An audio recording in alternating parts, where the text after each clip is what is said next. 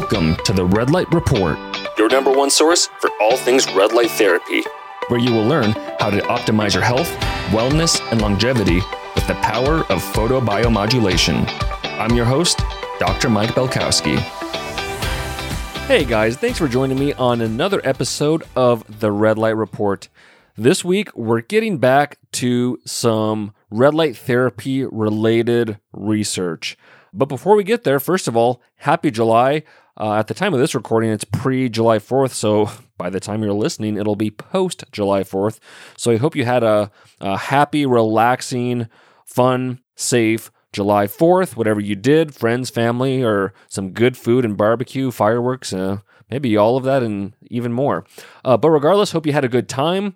We're kind of getting into the thick of things as far as summer here, so people probably traveling on vacation, uh, kids are out of school for better or worse, and and uh, everything that goes along with that. But but regardless, hope you're having a good summer. Hope you're living your life to its fullest. And yeah, I'm just sitting here recording, got the glow facing me. I literally just turned it on about 20 seconds ago, or I guess before I started recording, so about 90 seconds ago. But man, every time I turn it on, and I can look straight at it because the light irradiance of this device is intentionally very, very, very, very low. It's a fraction of what you'll find in, let's say, any of the Shine devices, let alone panels or other devices. And it's intentionally low because with the glow, we were wanting to target uh, or have people have a device that was tailored for skin treatments and eye treatments, which notoriously require the lowest dosage or the lowest amount of joules to achieve the benefit you're looking for when you're looking for that therapeutic result with red light therapy. And again, if you guys have been listening to me for a while, you know that more is not better, and that applies to to a lot of different things in red light therapy as well as life.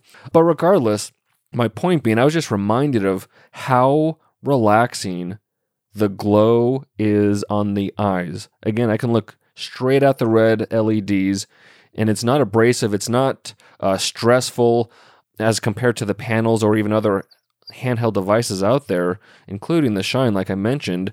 Um, it's literally relaxing and feels good. And the reason I have it in front of me here right now is because when I record, I'm usually reading research or reading notes I have if I'm not reading out of a book. And so I'm looking at, at a lot of blue lit technology. And, and so whenever I'm at my desk throughout the day, I'll have my glow turned on.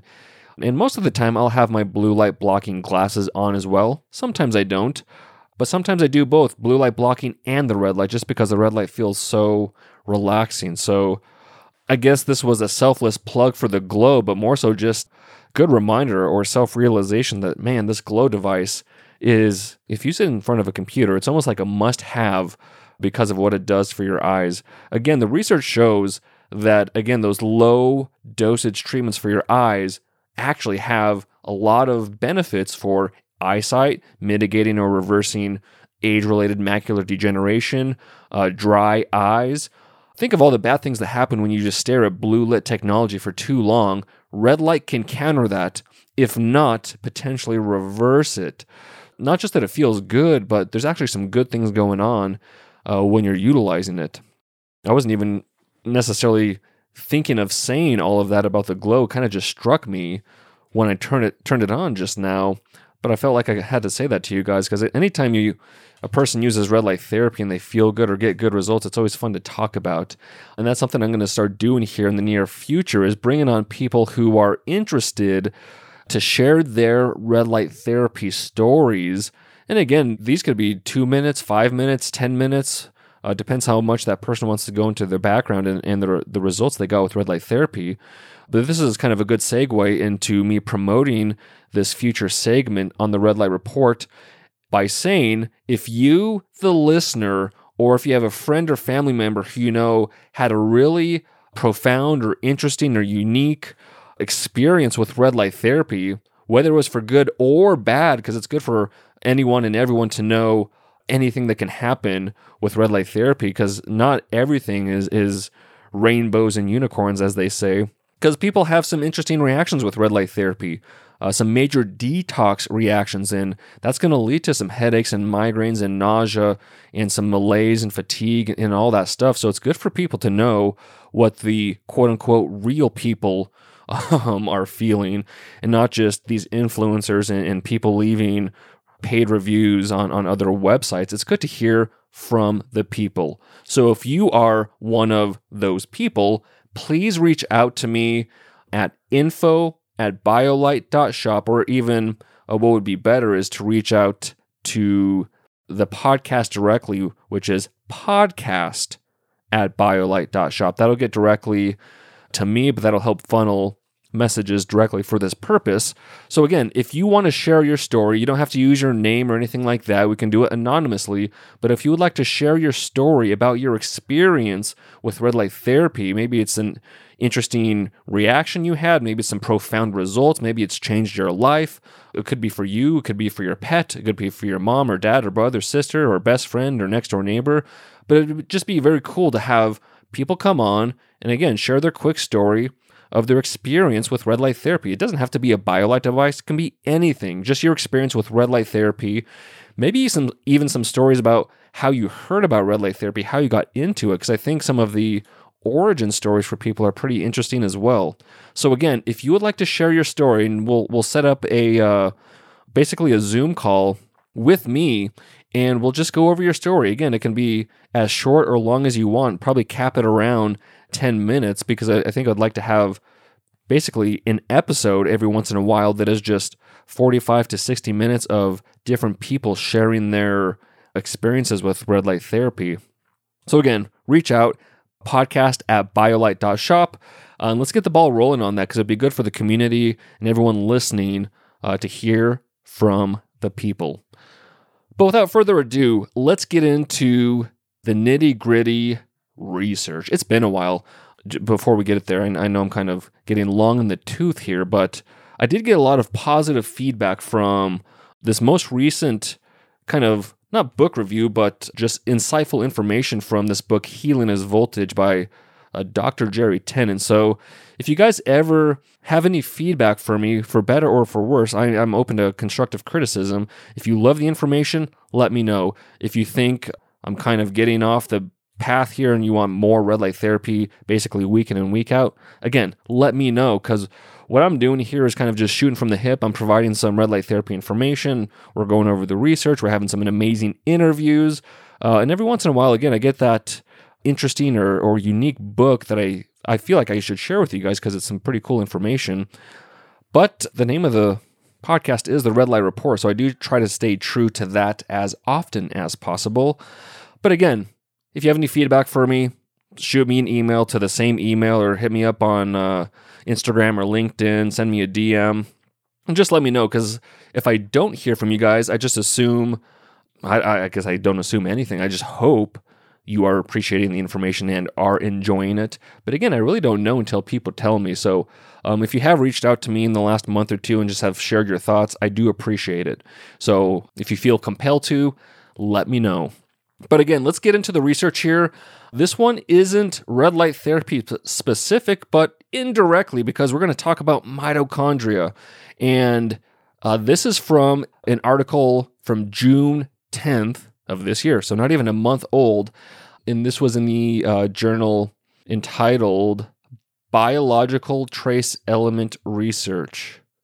And it is a review. It's entitled Fluoride Induced mitochondrial dysfunction and approaches for its intervention. It's so hot off the press, I don't even have access to the full article. I just have the abstract. But even the abstract has some pretty good information. So let's gander there. And if we harken back to the last two weeks with the book I just mentioned, Healing is Voltage, and we look at it from that perspective or that paradigm of voltage, and we want essentially, I don't want to say higher voltage because we want it between that negative 20 to negative 25 millivolts to be healthy and be able to replicate and produce cells in a healthful manner. But my point being, fluoride, as Dr. Tennant told us, is a an electron stealer, which would lower our voltage, which would make us less healthy, which would basically pull down our immune systems, allow us to get sicker quicker, come down with diseases, cancers, so on and so forth, because it would lower our voltage. So let's go into this abstract with that uh, mindset. If you're listening to this podcast, you're probably on board with the fact that fluoride isn't all it was built up to be. I was under the guise for most of my life, 90% of my life, that fluoride was good for your teeth. And when you go to the dentist, you get the fluoride treatment, yada, yada, yada. But you kind of get into this holistic health or this biohacking world, so to speak, and you quickly learn fluoride is a toxin. Fluoride is bad for you. Fluoride should not be in your diet or your health uh, regimen whatsoever. And as you can tell by the title of this article, fluoride induced mitochondrial dysfunction, that kind of says it all right there. Well, guys, BioLight has what's called bundles. So simply go to the BioLight website, biolight.shop, go into products, and there will be a tab for bundles. With each of these bundles, there's three of them, you save 20% off on the entire package. For example, we have the Beauty Bundle, which includes a Shine and Stand, a Guardian Plus, and the Longev Revive Cream. So that bundle of three products, you save 20% off the entire package. There's the Recovery Bundle. That includes the Recharge Plus panel, the Guardian mouthpiece, and then the Longev Recover Cream. And that Recover Cream is just like the Revive Cream, except it has added CBD oil infused into it. That package of three items all comes at 20% off. And then the last bundle, which is the most versatile bundle in the sense that you get to pick and choose what products you want. You get to pick and choose from the Recharge Plus panel, the Restore Plus panel, or the Matrix Full Body Matte. And then you get to choose between the Guardian and Guardian Plus, and then you get to choose between the Revive and the Recover Cream. It also includes the Shine and Stand, so you get to choose between black and silver. By purchasing those four products in the Ultimate Bundle, you save 20% off all of the products. You also save 20% off shipping. So, literally, the entire package and shipping is 20% off. So, if you're ever needing some red light therapy products and are looking for a discount, just remember the bundles are always 20% off, 365 days a year, no coupon code necessary. But, but regardless, let's get to the abstract here. Uh, so they say that fluoride is present everywhere in nature.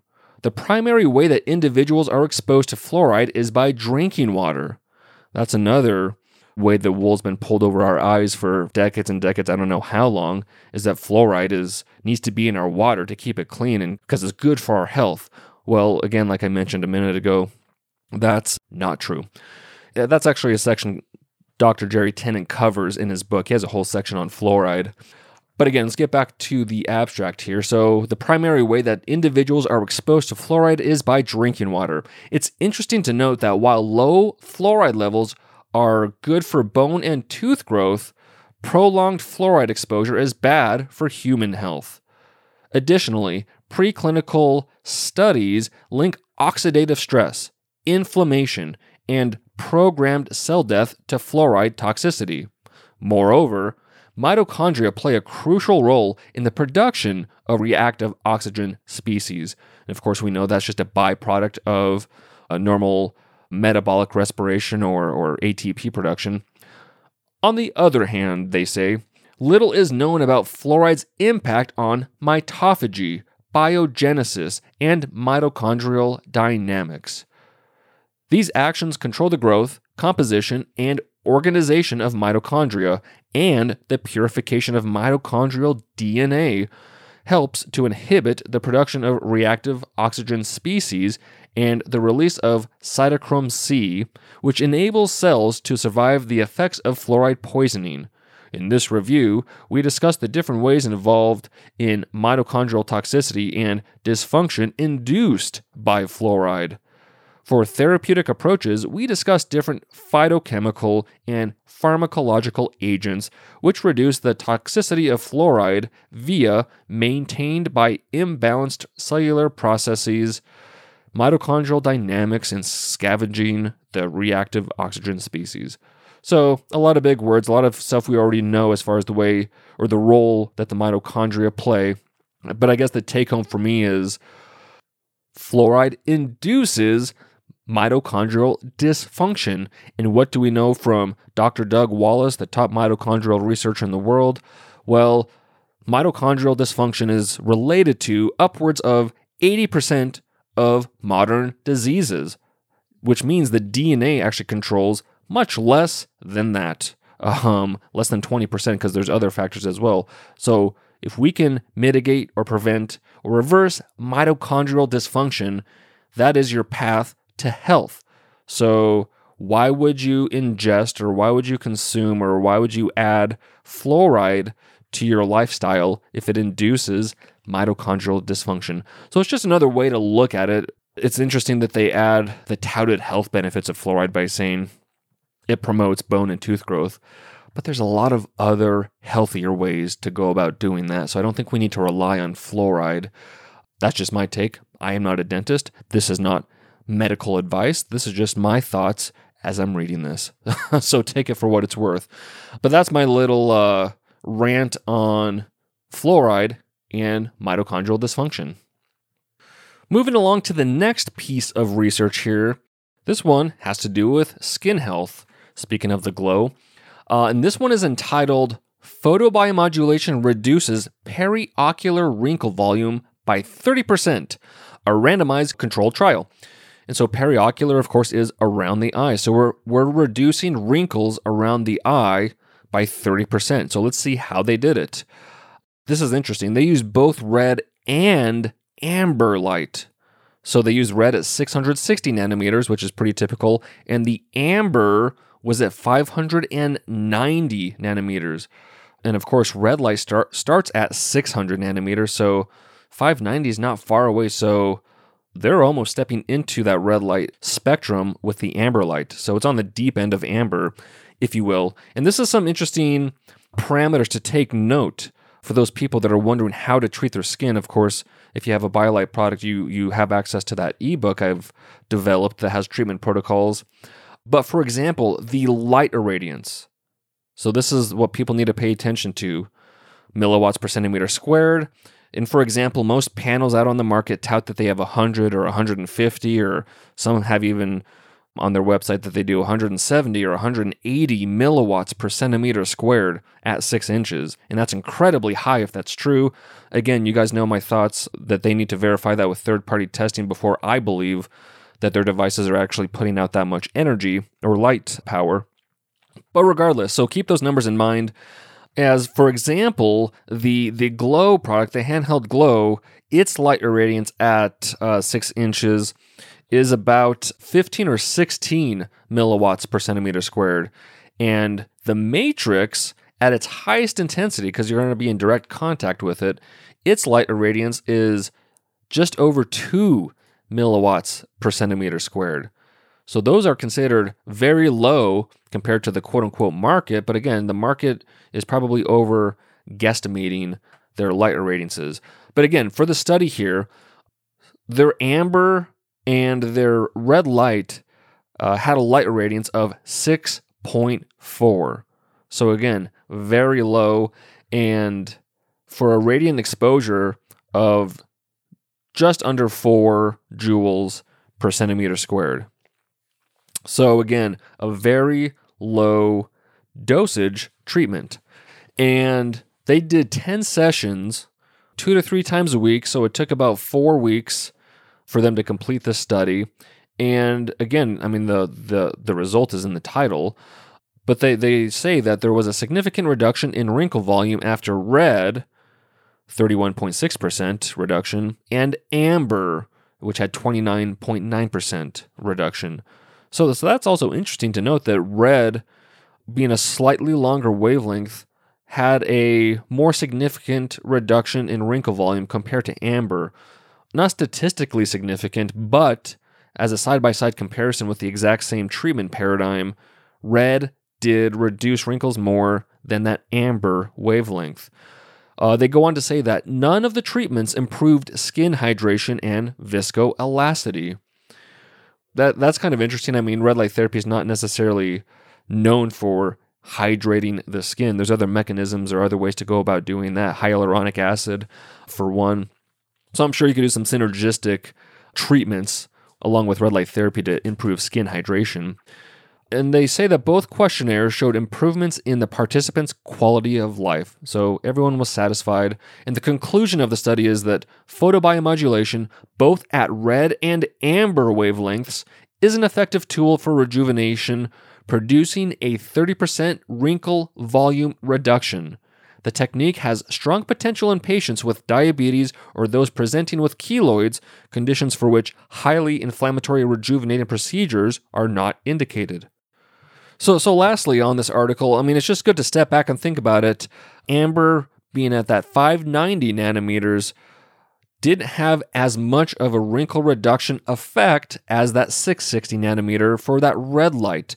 And as you know by now, shorter wavelengths don't penetrate as deeply, which is why near infrared light, which is 800 to 1100 nanometers, so much longer than red light, that's why near infrared light penetrates deeper into the body than red light. So, stepping back to the article again, the reason that red light did better than amber light, again, not by massive amounts, but it still did better by almost 10%, the red light penetrates deeper, so it has more effect on a greater depth of the tissues. So if you're talking about proelastin, pro collagen, and those kind of properties, red light had the edge because it was doing that to more tissues, not to mention the anti inflammatory, pro circulatory, mitochondrial boosting properties that red light therapy has. But the point being, it was doing that to more tissue than the amber light because it's a longer wavelength. And then moving along to our next article, uh, this one comes to us from the Lasers in Surgery and Medicine Journal. This was first published June 8th. So basically, one month ago, this bad boy came to fruition and is currently hot off the press. It's entitled Photobiomodulation Self Treatment at Home After Rotator Cuff Arthroscopic Repair accelerates improvement in pain, functionality, and quality of life. A double blind, sham controlled, randomized controlled trial. So the take home point, I guess, from the uh, just from the title is self treatment at home after a pretty intense surgery. For those who've had rotator cuff surgeries, you can probably speak to that. Although, as a physical therapist, rotator cuff injury, injuries are interesting. Some people come straight from the surgeon and they are in like zero out of 10 pain. And they can move it, they can do stuff, and their pain is minimal. And then you have other people with the exact same surgery and they're like 12 out of 10 pain and they're they're not going to move that thing if their life depends it on depends on it. So rotator cuff injuries are interesting. So anyway, for red light therapy to apparently have such a profound impact that it accelerates improvement in pain, functionality, quality of life. And the self treatment part is interesting. And when you dive into the article, you realize that they used laser. So they entrusted these patients with lasers, but also they had a very specific treatment protocol. So this is the type of research I'm hoping comes out more and more frequently where we're seeing these novel, unique, ingenious uh, treatment protocols because uh, the more of this stuff we can get, again, the more applicable it becomes to you, the user at home, even if it's an LED, because again, it doesn't matter if it's LED or laser, as long as you have the proper dosage, that's all that matters. So, again, if we can get more of these cutting edge treatment protocols from the researchers themselves, that's going to make everything better for the red light therapy market as a whole. But again, so they so they're using laser. Specifically, the device uh, in the study was a lightweight handheld consumer made or consumer home use photobiomodulation laser that is approved as a medical device and sold over the counter without prescription in Europe, Canada, and Israel. So that's right, if you're in America, this is not sold over the counter. I'd be curious what the price point is in those other countries because lasers in general are not cheap. If they're for a medical purpose, not a laser pointer, but uh, a laser for, for treating. And so the energy parameters of the device were 808 nanometers, so strictly in the near infrared wavelength, invisible to the human eye. The peak power was 55 milliwatts per centimeter squared. So even this laser, and lasers are notorious for being concentrated, coherent light, so intense light, the light irradiance is 55 milliwatts per centimeter squared. So again, think about these companies on the market that have panels that are 100 to 125 to 150 to 175 and beyond. Uh, they're saying that their LEDs are significantly more power than, than some of the lasers on the market. But regardless, off the soapbox and back to the article here. And so they had other parameters 15 kilohertz and a 33% duty cycle. So all of this is a little uh, too much jargon for the time being. 1.1 joules per centimeter per minute. And the treatment, this is important, the treatment protocol is in accordance with the World Association for Laser Therapy recommendations. And ladies and gentlemen, that is WALT, World Association for Laser Therapy. And so that's something Dr. Praveen Arany is associated with, the uh, photobiomodulation researcher I've interviewed a couple of times. And so that's kind of like the overarching or overseeing association, if you will, of photobiomodulation. And so when they put out a statement or an approval of something, that is usually two thumbs up. So again, the treatment protocol they used was in accordance to the WALT recommendations. I guess that's what makes it even more interesting is that this is WALT approved. And a picture does a thousand words, and there's a nice little diagram that depicts exactly where they irradiated themselves and for different reasons.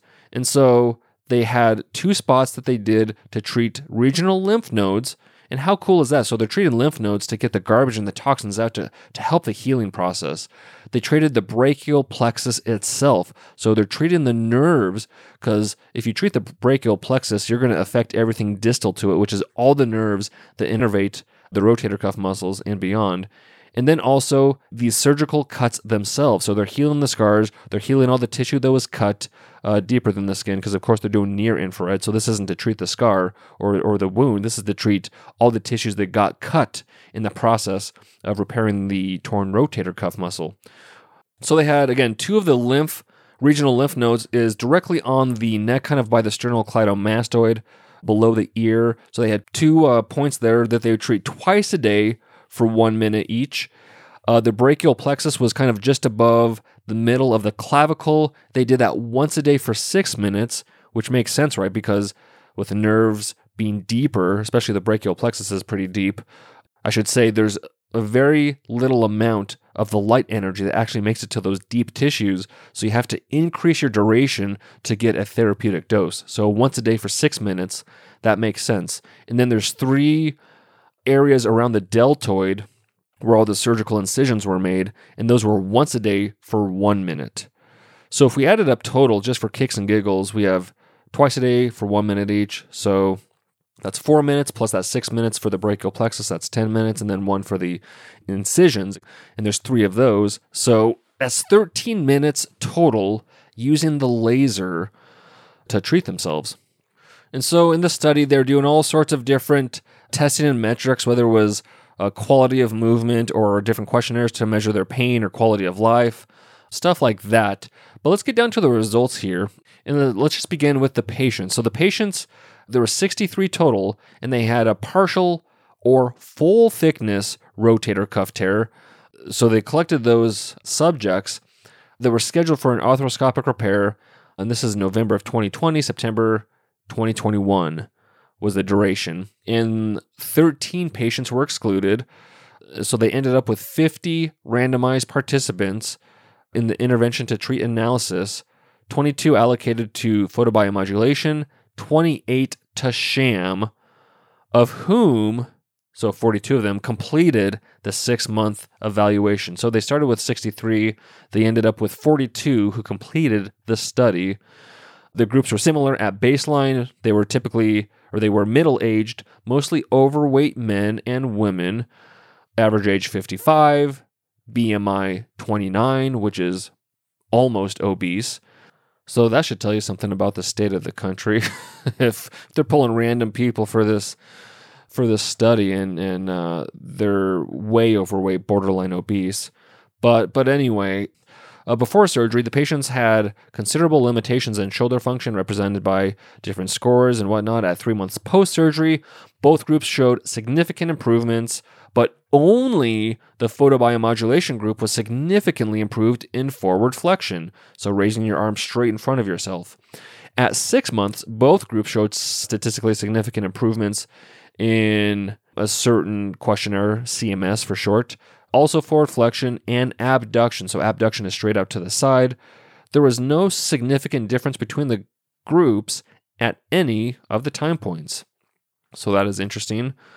At one month post surgery, significant average and worst pain reduction was reported only by the photobiomodulation group, while both groups reported significant pain reduction at three and six months. So that's good to note. Red light therapy was extremely effective early on in the acute phases, but as you stretch out the, the timeline, everything kind of normalizes. So it's like if you want to just grit through a surgery, and this is kind of like a Magel mindset, you're just going to grit through it, don't give me any help, because six or 12 months down the road, we're going to be in the same place. Whereas people who want a little kinder or gentler path, with this information, it's like, well, red light therapy is going to significantly reduce your pain, improve your range of motion, improve your quality of life early on, which imagine what that's going to do to your mental health. So, yeah, you might reach the same point from a range of motion and these other questionnaire standpoints, but like, why grit through it if you don't have to? So, there's something to be said for that. And then, if we look at three months post surgery, reduction in disability score was reported to be significant only in the photobiomodulation group, of whom twice as many patients achieved MCID compared to sham. And MCID is the minimal clinically important difference. So, MCID, which is the smallest change in a treatment outcome that an individual patient would identify as important and which would indicate a change in the patient's management. So photobiomodulation at three months was statistically significant in that category. And then if we look at six months post surgery, both groups reported significant reductions in disability score. But reduction reported by the photobiomodulation group was significantly greater compared to sham again. So in this instance, red light therapy seemed to be very strong and played a significant role, even as we stretched it out to three and six months. And then as we get into the discussion portion of the research article here, they go over some other ways that red light therapy has been shown in the past to help with different types of surgeries or, or shoulder tendinopathies or, or whatnot. But they go on to say that this double blind, randomized, sham controlled study was designed to evaluate the usefulness of photobiomodulation for accelerating recovery post rotator cuff surgery. Patients received the device at post op day one before going home and were expected to return for evaluations at the usual one month checkup. Any therapeutic modality requiring additional visits at the clinic would have been difficult for these post op patients due to pain and limited functionality. Moreover, this study took place at the height of the COVID 19 pandemic, including several national and regional lockdowns. Arriving at the hospital for non emergency treatments was discouraged, and social distancing required minimal interaction with clinical personnel. In the current study, this was not necessary because the treatments were self administered at home, thereby both encouraging patient involvement and reducing clinical staff workload. So that's an interesting caveat, is it not? That COVID 19 actually necessitated this in some ways, but even still, it seemed like they were going to carry this out due to the patient's lack of being able to get into the clinic and, and their decreased functionality. But moving along, nonetheless, the addition of self administered photobiomodulation, which was at 808 nanometers up to 13 minutes, resulted in earlier and greater improvements in patient reported outcomes throughout the six month recovery period. Specifically, the proportion of patients of the photobiomodulation group achieving pain MCID and disability MCID at three months was similar to that achieved by the sham group at six months. Furthermore, although improvements in range of motion and shoulder function were similar in both groups, the photobiomodulation group reported significantly greater improvement in physical and mental quality of life, with a greater proportion of patients reaching an acceptable symptom state at six months post surgery. Then they go into a little bit more of dialogue about other past researches and what they found out. And the punchline of this paragraph is these studies show that photobiomodulation may be useful for patients undergoing orthopedic surgical procedures and can easily be included as a part of a multimodal treatment for rehabilitation. So that's one of the take home points for me, especially as a physical therapist, but for anyone out there who's a medical care provider or a consumer dealing with surgery know that red light therapy can help. It can help reduce swelling, it can help reduce inflammation, it can improve circulation in terms of even the lymphatic system. You can improve range of motion. You're going to improve mitochondrial health, which is energy, and you need energy to heal. It's going to boost your immune system. You need a healthy immune system to heal. So, again, whether you're a healthcare provider or a healthcare consumer, you should highly, highly look into or consider red light therapy as part of your patient's, or if you're a patient, part of your rehabilitation protocol. Um, there's almost no excuse not to use it. It's it's very low risk, it's very safe, and as as you can tell by this article, there's only benefits to be had. And and it's easy to teach apparently because they they taught these uh, 50 people how to self-administer with a laser. Uh, which is considered not as safer, or I shouldn't say that. It's uh, since it can heat the tissue, there's a gr- um, significantly greater risk of of heating the tissue and causing damage compared to all these LED devices on the market, I guess is my point. So, very safe, low risk, high reward. Why not? Is my point. And let's see. So, for the conclusion, to wrap things up, self applied photobiomodulation at home following rotator cuff surgery significantly accelerates improvement in patient reported outcomes, including pain, disability, and quality of life, and does not modify improvements in range of motion or shoulder function. This non invasive, non pharmacological add on therapeutic modality is easy to use, encourages active patient involvement, and is cost effective because it does not require additional visits to the clinic or clinical staff time. These findings, together with the existing literature, may indicate the usefulness of photobiomodulation in accelerating recovery and rehabilitation following other orthopedic surgeries. So they articulated it much better than I did, but in a nutshell, um, I mean, even if it just improves your quality of life and decreases your disability, like what other incentive do you need? Well, it also decreases your pain. um, so, again, with any type of surgery, find a way or think of a way that red light therapy can be of benefit. And again, if it's not a skin related injury or surgery, you got to use near infrared, just like this research article did, because you need near infrared to penetrate through the skin and treat the tissue below, whether it's an organ or muscle or bone or nerves. You got to use near infrared light. And after that article, guys, we're going to call it a day for this solosode. It's kind of nice to get back to the research and cover an array of topics. I hope you guys found it interesting as always. Hope you found it applicable. Again, whether it's yourself, friend, or family, someone's going through any type of surgery, any type, especially orthodontic, now that we have devices like the Guardian or Guardian Plus, you can stick the red light therapy right in your mouth and, and treat yourself there. But again, any type of arthroscopic, any type of any type of surgery, there's a way to use red light therapy to enhance the rehabilitation, the recovery process. And I would argue to you, and longtime listeners, you've heard me say this multiple times now, but if you know a surgery is planned, if it's scheduled versus like a traumatic or an acute accident, so to speak, you want to do red light therapy leading up to your surgery.